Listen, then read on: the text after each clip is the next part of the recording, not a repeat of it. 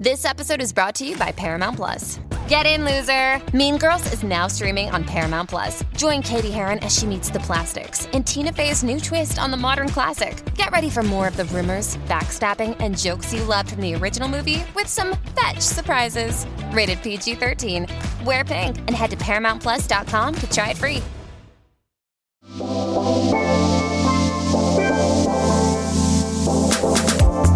Hey guys, it's Raya, and this is Was That Good For You, a podcast all about sex and relationships. We cover everything from kinks to long distance dating and everything in between.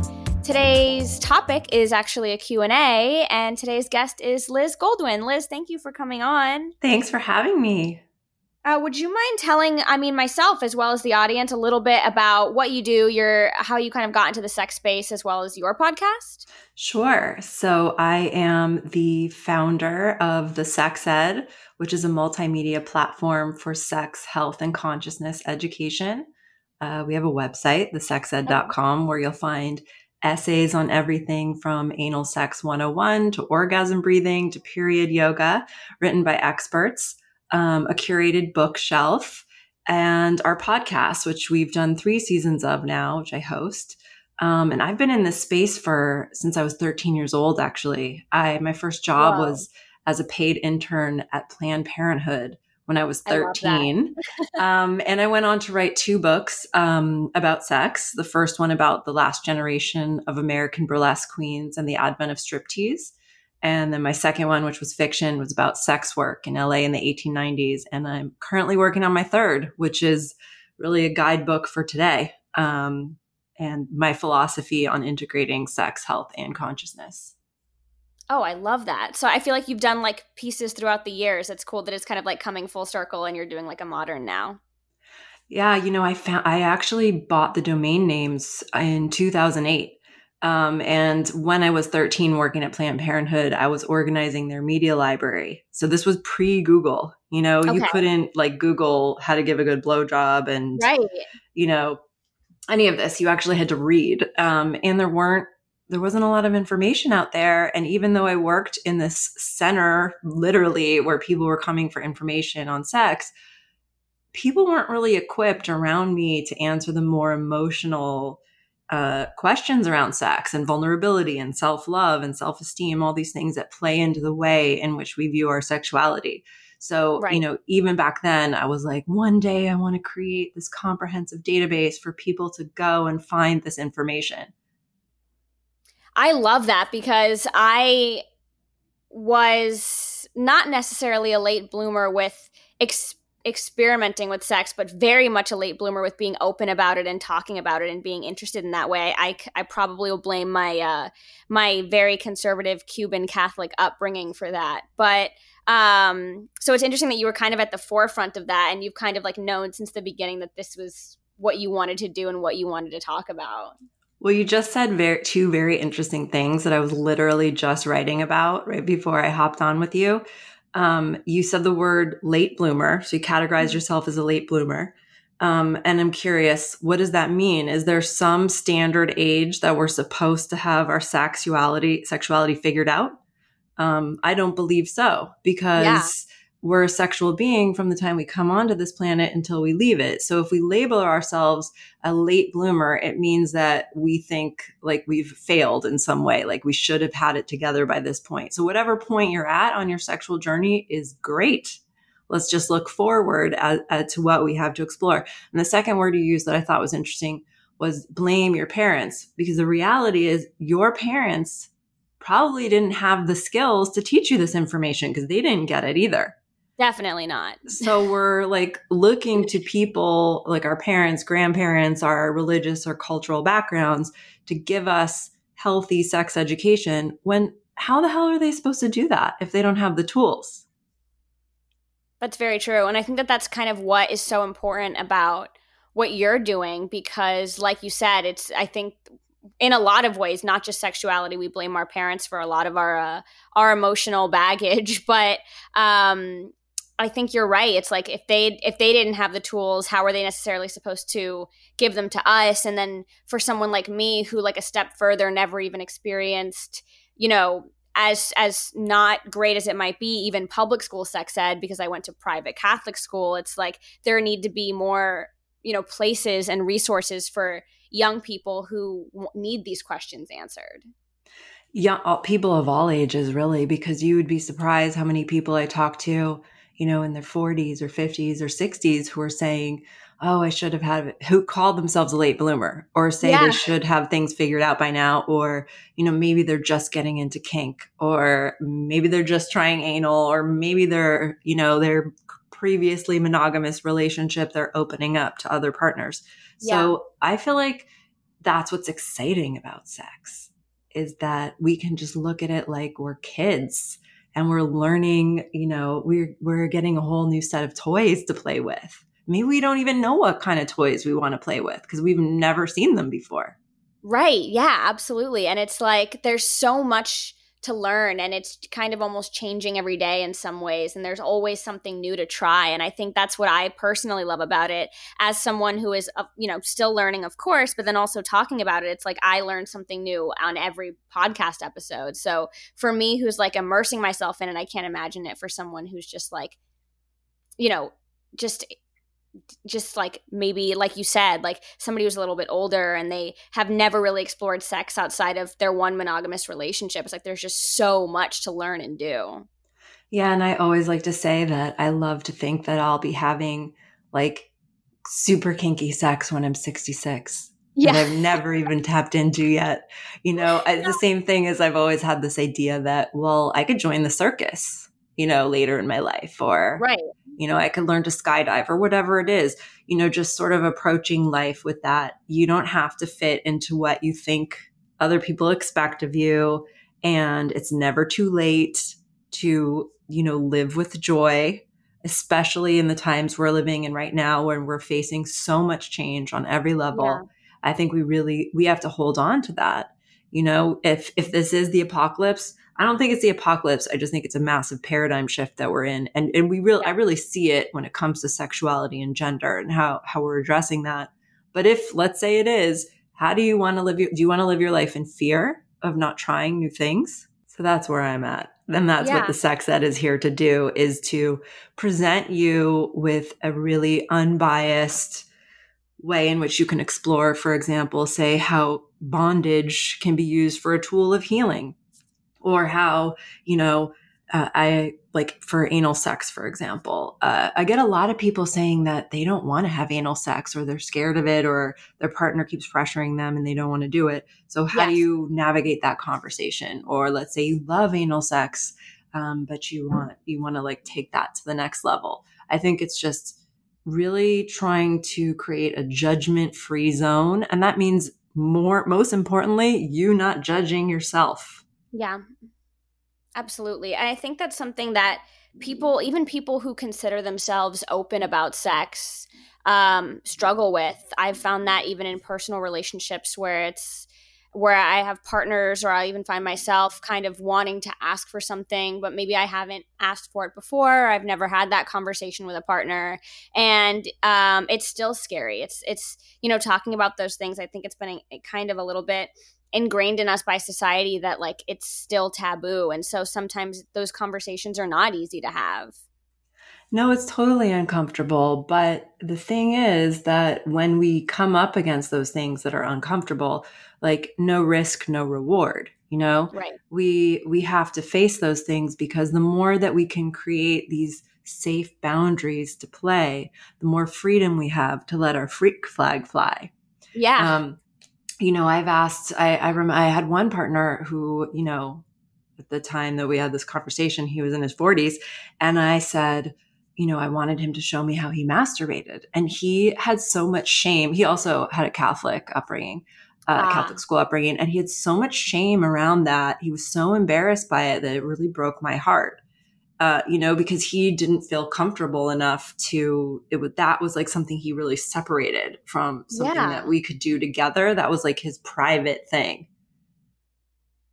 Wow, that's so interesting. And did you think that that came from a place of like, like you said, do you think that came from his religious background and kind of being this this thing where masturbation is frowned upon and considered like quote unquote a sin or whatever and so even subconsciously he still like had shame around that I think we all t- we tend to compartmentalize things when it comes to sex as well. So, for example, I see a lot of um, heterosexual men in their in their 30s and 40s, and particularly, who have trouble um, separating like sex, porn, sort of how, how they're wired in that way. And then when it comes into it comes to like navigating an, an intimate, personal, like long term relationship, they they can't bring what they sort of their desire response that they get from porn or viewing um, someone as a sex object they can't into you know the relationship with another person because they're they have a deep fear of intimacy. I noticed that wow. a lot.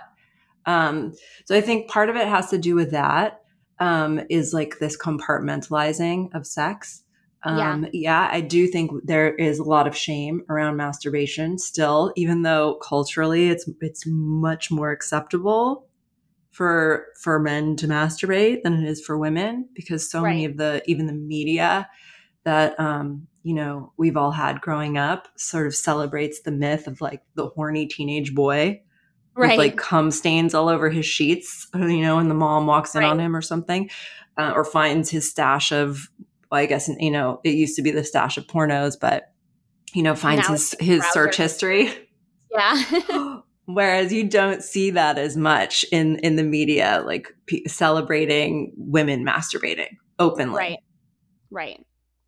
I um I noticed that recently when I was watching. I'm not sure if you've seen Pen 15 on. I Hulu. love Pen 15. I finished the new season on the weekend. So good. They it's so good, but that was one thing that was so surpri- surprising to me in the first season. I was like, why is this like weird to me? Like, why is it weird watching this? Like those masturbation scenes. And it was like, I, I remember thinking, like, oh my God, it's because I don't think I've ever seen like a young woman masturbating in like mainstream media, like on like a streaming network like that. Like it, it was so real, but it was also so like, it felt so odd to see it because I haven't before.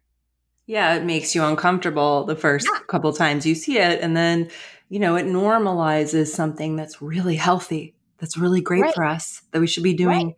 you know, every day if we can.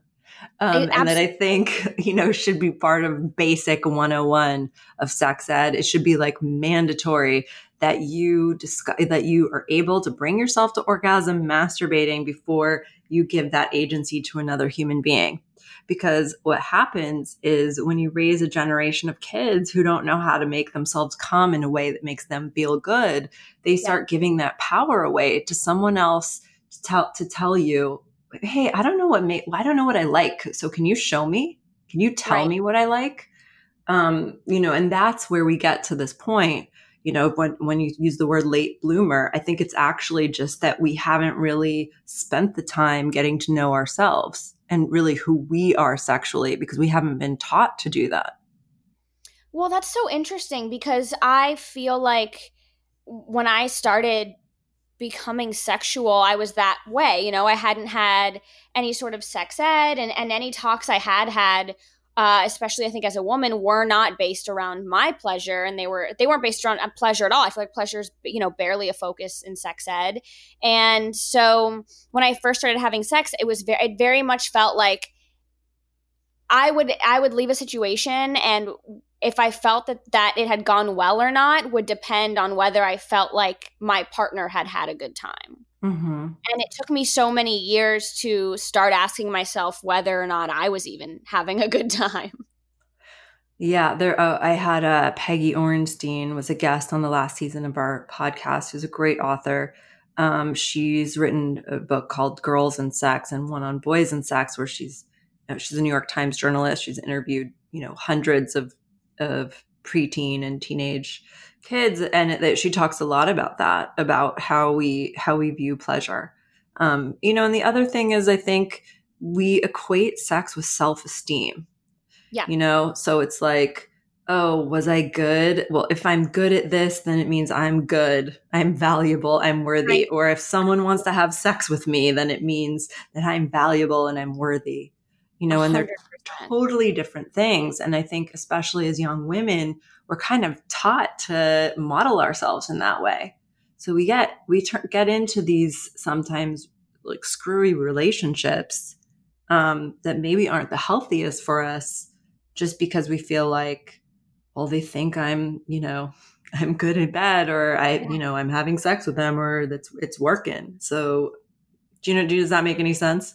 Yeah, absolutely. And I feel like again, that's kind of how I a lot of my early relationships were was like and I think too that the this kind of this kind of goes segues into slight, a slightly different conversation, but it also kind of made me start to think about the way that I view the act of sex. Like it was like if if it's not foreplay and then penetration and then the guy coming, then there's something wrong. And it's like all these like pressures and stuff start start to happen. And it was like if the guy doesn't doesn't finish, then like it doesn't really matter how I felt the entire situation was based on whether or not the guy came. And not only was that unhealthy for me but is actually unhealthy for my partner as well because it started to put pressure on them and, and they started to feel like oh well she didn't have a good time because i didn't come. And i feel like that's something a lot of women especially struggle with is like when a guy doesn't ejaculate in, in sex you feel like the sex there's no way that the sex was good that's why I think we need to get away from goal based sex um, and from sex meaning like orgasm or penetration. You know, sex can include making out, sex can include um, like touching or stroking or edging, bringing yourself to the brink of orgasm and not orgasming. Um, yeah. I, you know, I think we need to really widen our fl- flavor profile because you're right. It puts a lot of pressure not only on the person with the penis um, who's already like because of the rise of streaming porn, who's already got crazy performance anxiety. You know, there's yeah. been so many studies directly linking the rise of ejaculatory disorder and erectile dysfunction to the rise of streaming porn. Wow. This was not a huge issue, um, you know, for for a great percentage of men across the world, like in the 70s and 80s. So you start to see this happen more and more in the 90s and 2000s once like Pornhub takes over. Yeah, um, wow. I, yeah. Yeah, but Peggy Orenstein's books, Girls and Sex and Boys and Sex, are, are great reads. Um, it's super interesting because she really goes into like how early we learn this kind of stuff around pleasure and around, you know, who has the right to orgasm. Right, right. Yeah. I think that that's a really actually good segue into our first question because it's from a friend of mine, actually, who's a female and I had never even thought about this question, but she asked, when people say sex gives you dopamine slash is good for you, does sex mean the act of intercourse or is it orgasm? So, an orgasm releases oxytocin and dopamine and different hormones that are pleasure hormones, you know, that flood your brain. That's why a lot of uh, times we can say, like, I'm addicted to that, you know, I'm addicted to that dick, or right. because you literally are flooded with these hormones that are making you, um, you're, you're emotionally bonding to that person. That tends to happen more for women through the yeah. release of oxytocin. So that's actually not sex because you can get that, you can release that, um, those hormones from masturbating. You right. can do it yourself. So you well, can have I- the health benefit with or without a partner. Got it. And I think that that's interesting. It's it's it's kind of a perfect marrying of the two of the question and the conversation we had too around what does sex even mean? Because I think that a lot of times, you know, the the the the blanket statement is like sex is good for you, sex is this, but then we don't even really know how we're defining sex. So I think for someone like this who you know needed to understand that difference, I think that it, it, it's good to note that it's like it's orgasm. It can be by yourself and it, you know you can orgasm in a, in a million different ways and it doesn't have to be penetrative sex. Yeah and again when we're it's not necessarily sex because we could also be let's be expansive about what sex is. You know I, i'm super into ecosexuality um, which is this idea of you know eroticism of nature. So you can say i got fucked by the moon last night and it was amazing. And you know maybe maybe you had this i mean i i'm someone who will literally go to the ocean and sit on a rock and you know in my bikini and like spread my legs and be like just need to feel that energy you yeah. know and maybe that makes me a super hippie but i get a lot of power from that from that sure. experience and exchange with nature so it can be whatever you want. There's there's really no there's only a few hard no's when it comes to sex, when it comes right. to the subject matter, and that's consent, um, no sex with minors, mm-hmm. and dead people or animals because they can't right. give you their consent. Right. And everything else is kind of like free for you to explore without shame or judgment, or should be. Exactly. And the biggest shame and judgment, I think, is what we put on ourselves because yeah. we're constantly, you know, comparing and despairing. We're thinking about what, what do I see in the media? What do I, what are my friends doing? You know, what's, what's happening in porn. And so it's a combination of comparing ourselves against mostly fantasies and lies. Right. Well, another, um, another very, very common question that came up a ton and um we talked about this a little before before we started recording, but like I, I have a pretty young audience, mm-hmm. so this doesn't come as a huge surprise. But I got a ton of questions surrounding virginity, um, mm-hmm. And one that I thought was just worded really interesting to me was they asked, "How do you ask to have sex for the first time?" And I think the the maybe broader question to answer here that could also answer the question is like, is that something I don't know if morally is the right word, but is is that something that you should tell a partner for the first time, or is it something that you f- maybe feel like you shouldn't have to? Is there like um, you know, a standard on first time sex, and if that needs to be? I, I, I personally think it should be, but does it kind of like need to be communicated first? And how should you go about that if so? Everything needs to be communicated when it comes to sex. We have this idea that it just happens that uh-huh. is like not sexy to talk about it. And right. that to me, uh, like I always love to point to the example of taking cues from the kink and fetish community who create a lot of boundaries and communication about sex before they play. Let me yeah. let me give you an analogy. Let's say you were going to do some try something new like horseback riding or I don't brain surgery. Yeah. um, whatever it is. Or let's say you were going to have brain surgery right? Or you're going to go horseback riding, but you're afraid of horses. Uh-huh. You would ask a lot of questions, right? Like you would want to feel oh, really God, safe yeah. with that horse or in that brain surgeon's hands. So if you're going to do something for the first time, like I personally, you know, and I didn't have this experience, so I speak from, uh, you know, a place of wishing I had my advice.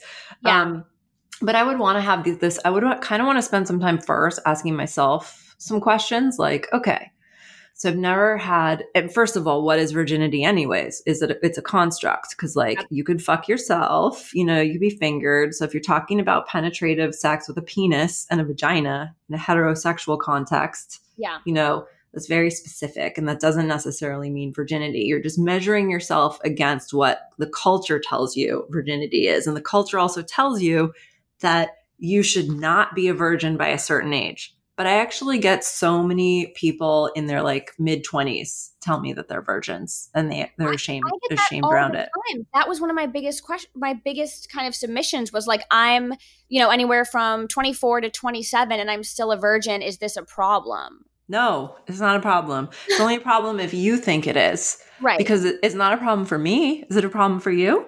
Right. no, right? I don't care. I don't care if you're I just want you to be happy. I want you to be fulfilled and if I want you to be having good sex. Right. So if that means so again, so I guess I would start with the conversation with myself and say, okay, why do I want to have this penetrative sex with this person? It, yeah. Do I just want to have penetrative sex with anyone because I just want to get over the stigma that I feel around it? Or uh-huh. is this something I'm really curious about and I want to do? Um, so I, I kind of get clear on that. And then the second thing I would try to decide is, um, okay, so is it going to be with someone that I'm casual with? Will I feel okay with that? Will I feel okay if they ghost me after? Do I need to feel safe and vulnerable in the situation? Do I want it to be with someone who's like a close friend or who's my, you know, who I'm in a relationship with? And if so, either either case, I want to be really open with that person and say, I've never done this before yeah. I'm a little scared. And, you know, will it hurt? Or what if I don't have an orgasm the first time, which is like right. highly unlikely that you will. I mean, I definitely didn't. Um, definitely. Amazing if you do. amazing. um, but, you know, I think again, it's about really coming from a place where we feel so empowered in ourselves that the kind of sex we're having is good sex, not sex that makes us feel uncomfortable and makes us go into like, you know, months of spiraling or shame around it. Right. Well, I think that this kind of goes back to your point of like if we're if we're over communicating and we're asking all the questions and we're not afraid to say what we want and what we need out of a sexual experience, then I think that there's a higher chance that we are going to consistently have better sex, whatever that means. Because I think a lot of times I even look back personally and the quote unquote like bad sex I've had was just a lot of non communication and a lot of me being maybe too insecure to ask for what I want, or the other person didn't seem to want to communicate. Whatever the case was, it kind of always went around the same common theme of lack of communication. Yeah, and um, you know, I think you can relate. You can you can apply it to relationships as well, whether it's romantic or non-romantic. Like if you and I are in a you know close friendship, I want to be able to to tell you what I need to feel good about our friendship. So you know, hey, I need for this to be like an equal exchange or for you to be for you to be there for for me if at three o'clock in the morning whatever it is and you and then you right. get to say i don't feel like i can give you that. You know? So it's not right. like all these silent things like people want to engage in what i call psychic sex which is thinking that the other person knows what you're thinking. Right. And they don't and, uh, you know, we get into that in relationships all the time. We're like afraid to actually state our needs. But I think a lot of that comes from not spending the time again to ask ourselves what we need. Right. Absolutely. I totally agree with that. And I think, like you said, it's like if, if, if younger people can kind of lay that foundation and go into re- future relationships adult adult relationships knowing what they want and how to ask for it and really kind of what they need out of an experience then i think it's gonna they're gonna not have a lot of maybe the same opportunities that i did or maybe even you did younger before we were able to kind of really understand that those things are super important. They are important and you can apply it to literally every area of your life. You can apply it to your professional life too because how do you know how to achieve what you want? How to if like it's good to put yourself in that mind state of visualizing like this is how i want to feel with sex. Yeah. it might not even be like uh, at the peak of your orgasm. It could be like well afterwards i just want them to leave. Or it could be like afterwards i need to it will make me feel good to be um, cuddled for a while and then i need them to be in touch with me the next day. Yeah like you can ask for those things. It's totally normal. That doesn't mean you're saying, I need you to be my my partner forever and we're gonna fall in love and be together until we die. No. Yeah. you're just saying like these are the like I listen, if you're gonna give your body, if you're going to share your body and in, in fluids with with someone else, like you want to that's a privilege. Absolutely. That's a privilege. Like I would be grateful for you to share your body with me.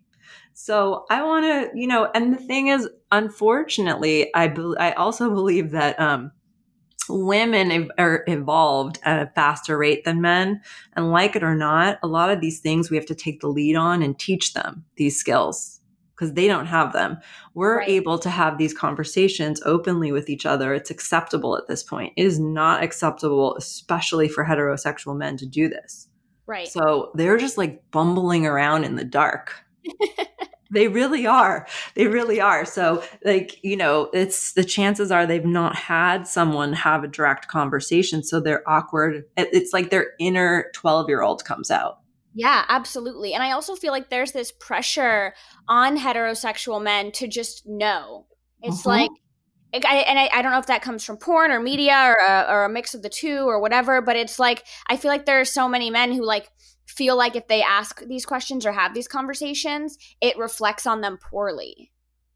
I mean, yeah, I think we all feel like we should, again, goes back to what you're saying about late bloomer. It, we all feel like we should have it figured out. But like, I don't know. I definitely didn't get a guidebook, uh, you know, that told me how to handle life or relationships or my body. Or, I mean, there were some books I got as a kid, like, Where Do I Come From and What's Happening to Me, that had like illustrations um, I actually had uh, Nick Kroll and Andrew Goldberg, who created Big Mouth, uh, yeah. the show on my podcast and they got the same books as I did when I was a kid. and they those books were a big inspiration for the animation.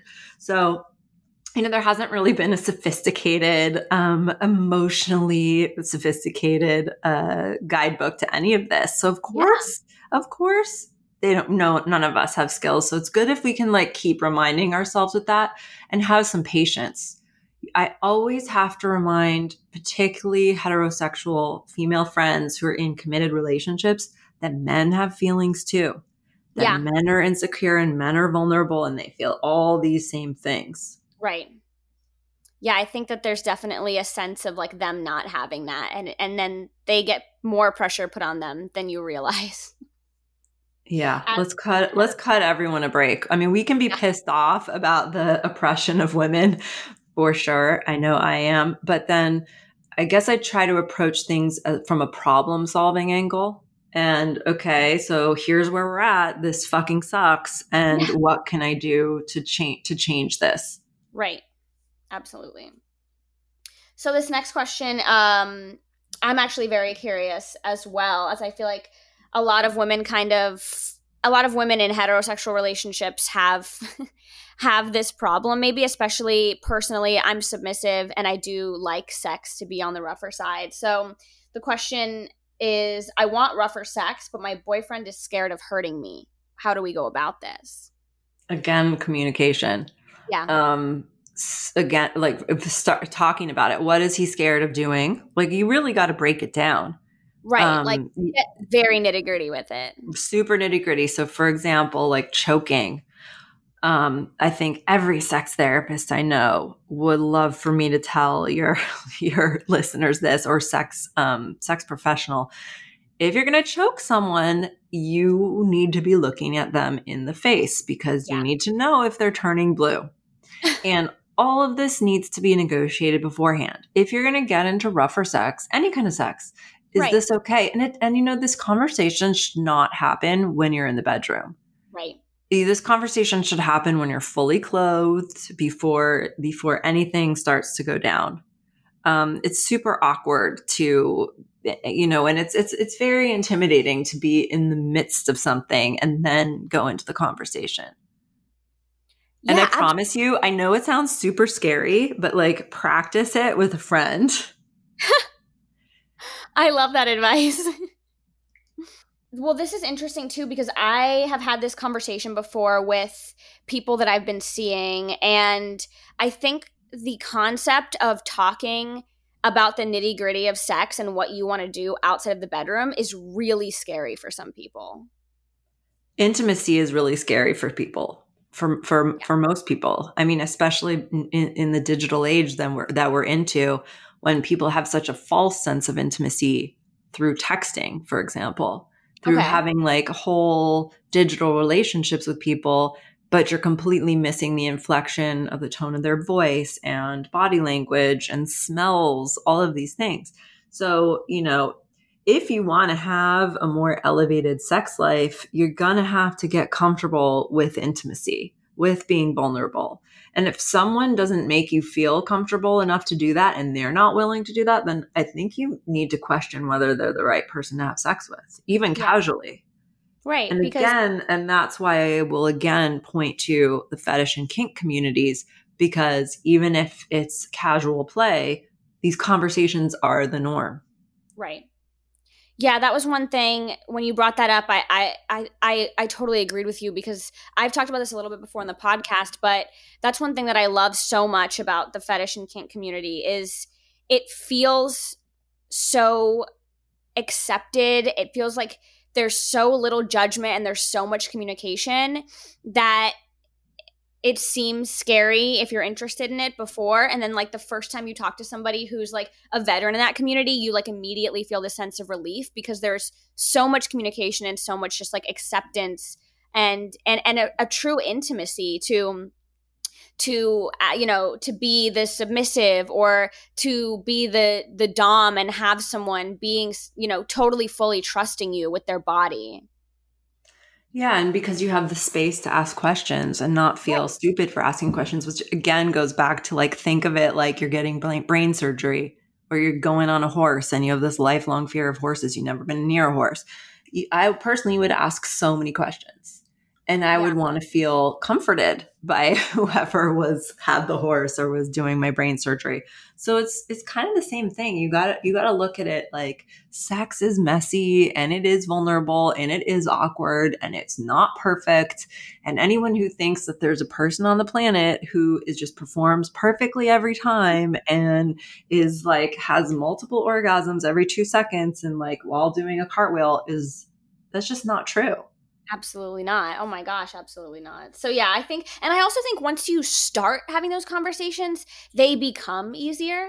Um like the first time is always the scare and this again, this can go back to like, you know, horseback riding. The first time doing something is always the scariest, but like the more you do it, the more comfortable you become with it and like the easier it becomes to have those conversations and ask those questions, I think.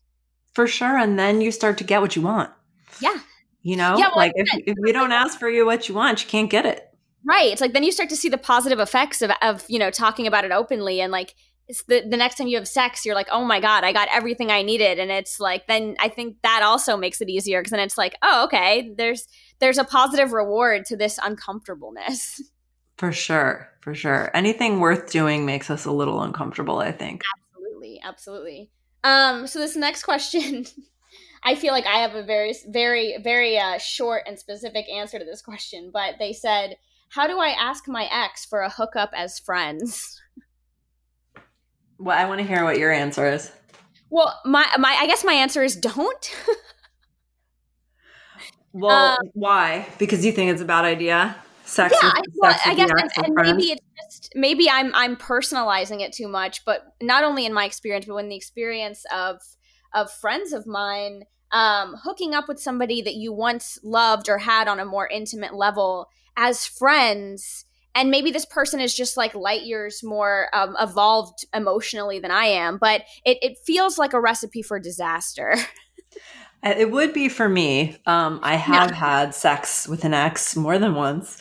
Um, I, right. uh, I think, like, you know what I mean? I think it's about knowing who you are and what your limitations are. You know, yeah. I have so many friends who are able to separate their head from their heart when it comes to sex yeah. and who can just have casual sex or who will say to me like the best way to get over someone is to get under someone. I don't right. personally believe that. That doesn't work for me. Yeah. So you know what works for you might not work for your friends. So so it really depends. I think like before you do that i mean if you want to achieve that again it just goes back to communication and ask very directly and lay those parameters and boundaries beforehand. But you really got to ask yourself okay am I just, do I just want to have sex with my ex because I'm lonely and I feel like that's the only person I can have sex with? Do I secretly want to get them back? And right. I'm going to lie to myself and to them saying that it's no strings attached sex, but then I'm going to get, you know, emotionally involved and be in a mess in like four weeks. Right. So again, I think it comes down to knowing yourself and being really, really honest before you go down that road for sure absolutely. And that's one thing too that i give a lot of um, girlfriends advice on. And it's like if you say over and over and over and to the point where you convince yourself that you just want to have casual sex with someone who you initially wanted more and they wanted casual sex it's like you have to ask yourself if you're doing it because you think that there's going to be some epiphany or coming to Jesus moment for that person where they wake up one day and decide like actually I do want to be in a committed relationship yeah, we're also really good to lying uh, to at lying to ourselves. Oh yeah. You know, we're really good at convince. I think one big thing that I would love to teach people to do is how to tune into their gut intuition. Okay. Um, because we spend a lot of time covering it up and you, we spend a lot of time using sex mindlessly the way that we would use like food or alcohol or drugs to numb. Not not saying that any of those things can be used, you know, great to like enjoy and and but if we're using them to like sort of numb a void that we fill uh, you know if we're using them to fill a void then i don't think that's the best use of sex. Absolutely. um, so i think like we we've got to get super clear with ourselves on and have these uncomfortable conversations with ourselves first. For sure. I've definitely done that. I have 100% been like oh, I just want to have sex with him because there's no one else I really want right now. And I'm in this in between time and I really want like a more fulfilling partnership, but I don't see anyone on the horizon. And so in the meantime, and then like literally what I'm doing is signaling to the universe that, that all I want is unfulfilling sex. Right. Absolutely. And I think that a lot of times with sex, but also with just relationships in general, people kind of get stuck with the same people for that reason, where they, you know, don't feel like they're going to find someone else that they maybe had that connection with or it just feels comfortable. And i think that's a big thing is a lot of people say that the pa- the future is like scary and uncertain but i feel like uh you know the present is like it's just so comfortable and warm and easy to stay there and but that's scarier to me because that feels like getting stuck in the same rhythms and being 50% happy because like at least you know you're going to be 50% happy. And you know what i mean? It's like you can wake up one day 10 years later and be stuck in that same situation versus you know taking a slightly scarier leap and then possibly finding yourself at 90% happiness with someone. Yeah so but you're saying if it's with an ex it's actually stuck in the past. So it's the past present and future. So the present would be really stopping and noticing your reasoning behind oh, why am I doing this? That's yeah. the present. Um, the past would be like, well, it's familiar. And a lot of times there's comfort in the familiar, even if it's a negative familiar. We tend Absolutely. to repeat our patterns. And, you know, we basically keep doing that until we learn the lesson, until we wake up and have the tough conversation with ourselves and, and get and have some discipline in our choices. For sure. For sure. Okay, I think we probably have time for one more question, and this one's really extra exciting to me because uh, I was surprised. I got so many questions about this topic. Um, and the question is thoughts on cuckolding and guys who are into being cuckolded. And I have no idea why, but this cuckolding has been a pretty like common thing for me lately. Um, not in my personal relationship, but very much in the questions I'm getting asked, as well as like friends and their relationships and um, they'll be dating someone casually or someone they met on a dating app and that person will express interest in that. It just feels like it's come up a lot in conversations for me recently. Um, but i thought it was an interesting question on um, on just kind of that kink. Well i think kinks also tend to go in in trends. They t- tend to trend and i do feel like cuckolding is trending right now. It's not necessarily a new thing at all. Just right. i think we're more aware of it. There's more coverage of cuckolding in the media. Um, you know it's like a there's a, that to me is such a rainbow flavored question because okay one is it giving um, the experience of being a voyeur and kind of watching like 3D porn come to life. So you're like literally, you get to see what it looks like for your partner to be fucked. Right. Um, two, does it play into any of your fantasies around exploring, uh, you know, outside of your prescribed sexuality um, oh. in a safe way? Um, does that turn you on? Does it turn you on to see someone of the same sex as you, like uh, having sex? So I yeah. think that that's an interesting thing. But but you're not really you don't really feel comfortable saying that. Does it make you feel empowered? Does it make you feel like um, a sense of prowess? Like uh, you know, I can make my partner have sex with anyone. Like it, yeah. it you know and I think, like, I like to put myself in the mind of, I mean, there is something super erotic about the idea of like watching people have sex. I mean, that's why we watch porn. Right. Um, so I, I think it's like uh, one, it's a trend, but two, it's it, it can be a myriad of myriad of other things um, involved in that. So you know whether or not you want to have a conversation with them about that, or the, or if that's something that turns you on and you want to explore, great. Yeah. Well, I, I I guess there's also the question. I wonder if there is a correlation between uh, when pe- when people and maybe even specifically um, men kind of dip their toes in the water of being of like a humiliation kink, and and maybe that starts with something as simple as you know being dominated by a woman, and then maybe um, you know getting their mouth spit in, or or being uh, you know a million a million other things in, in that kind of world of of humiliation fetish and i wonder if this could kind of be almost like a subset of that where it's like i like the idea that i feel almost disrespected in a way. And obviously it's not because it would all be consensual, but it, if that's the feeling you kind of want to hold on to and go for, I guess that could be part of it as well. I, I really think it depends on the on the in the individual because for one person it could be like a desire to be humiliated. For another person, they could look at it like um, I'm again like I have so much prowess that I can get my partner to fuck whoever I want and sit right. and watch it. So it's really, I think it's like, I don't think that there's one size fits all when it comes to how we develop our erotic fantasies. Yeah. You know, like someone could have, I could have, we could have a fantasy about the exact same thing, and mine could come from, you know, something that happened to me in childhood that I'm playing out, you know, and someone else could be, you know, just super turned on on a visceral level. Right, right, right.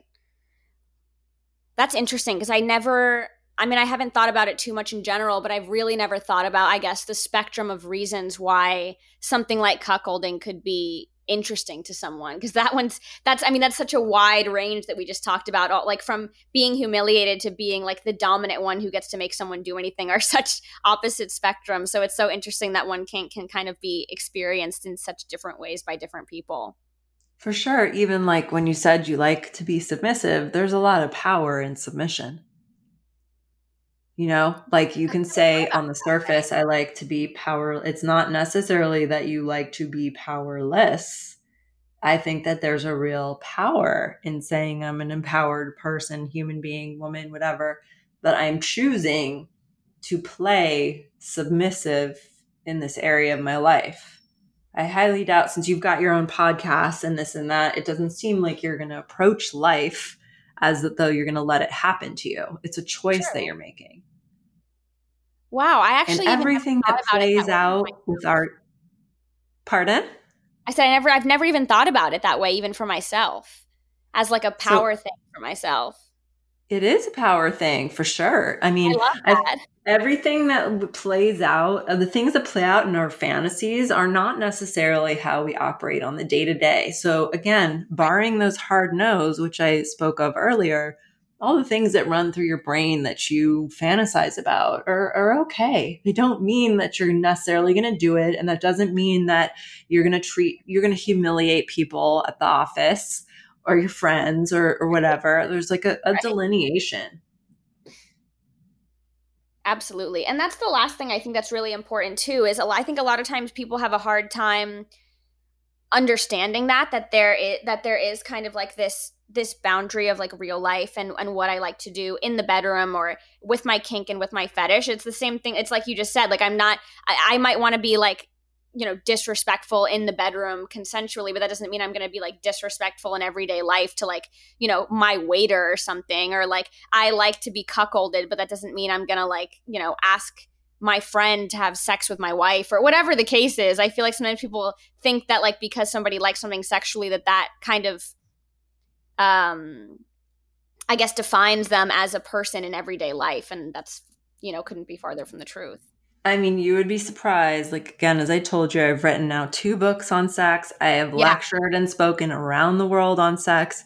I am the person that people come to all t- the time, all day, every day for so many years now asking questions.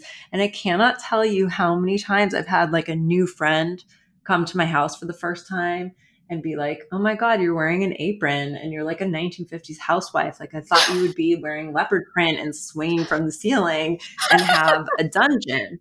And I'm like, no, I, you know, I, I could direct you to a lot of friends of mine who have great dungeons, but m- me personally, I'm pretty like, yeah, I'm like a 1950s housewife over here, um, but an open one.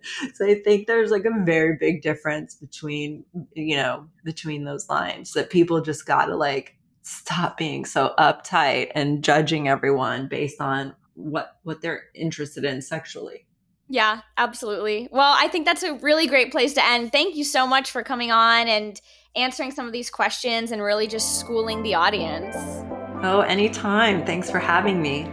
Of course. I'll make sure that the links to your podcast um, and anything else are down below. And um, thank you so much for being on. Perfect.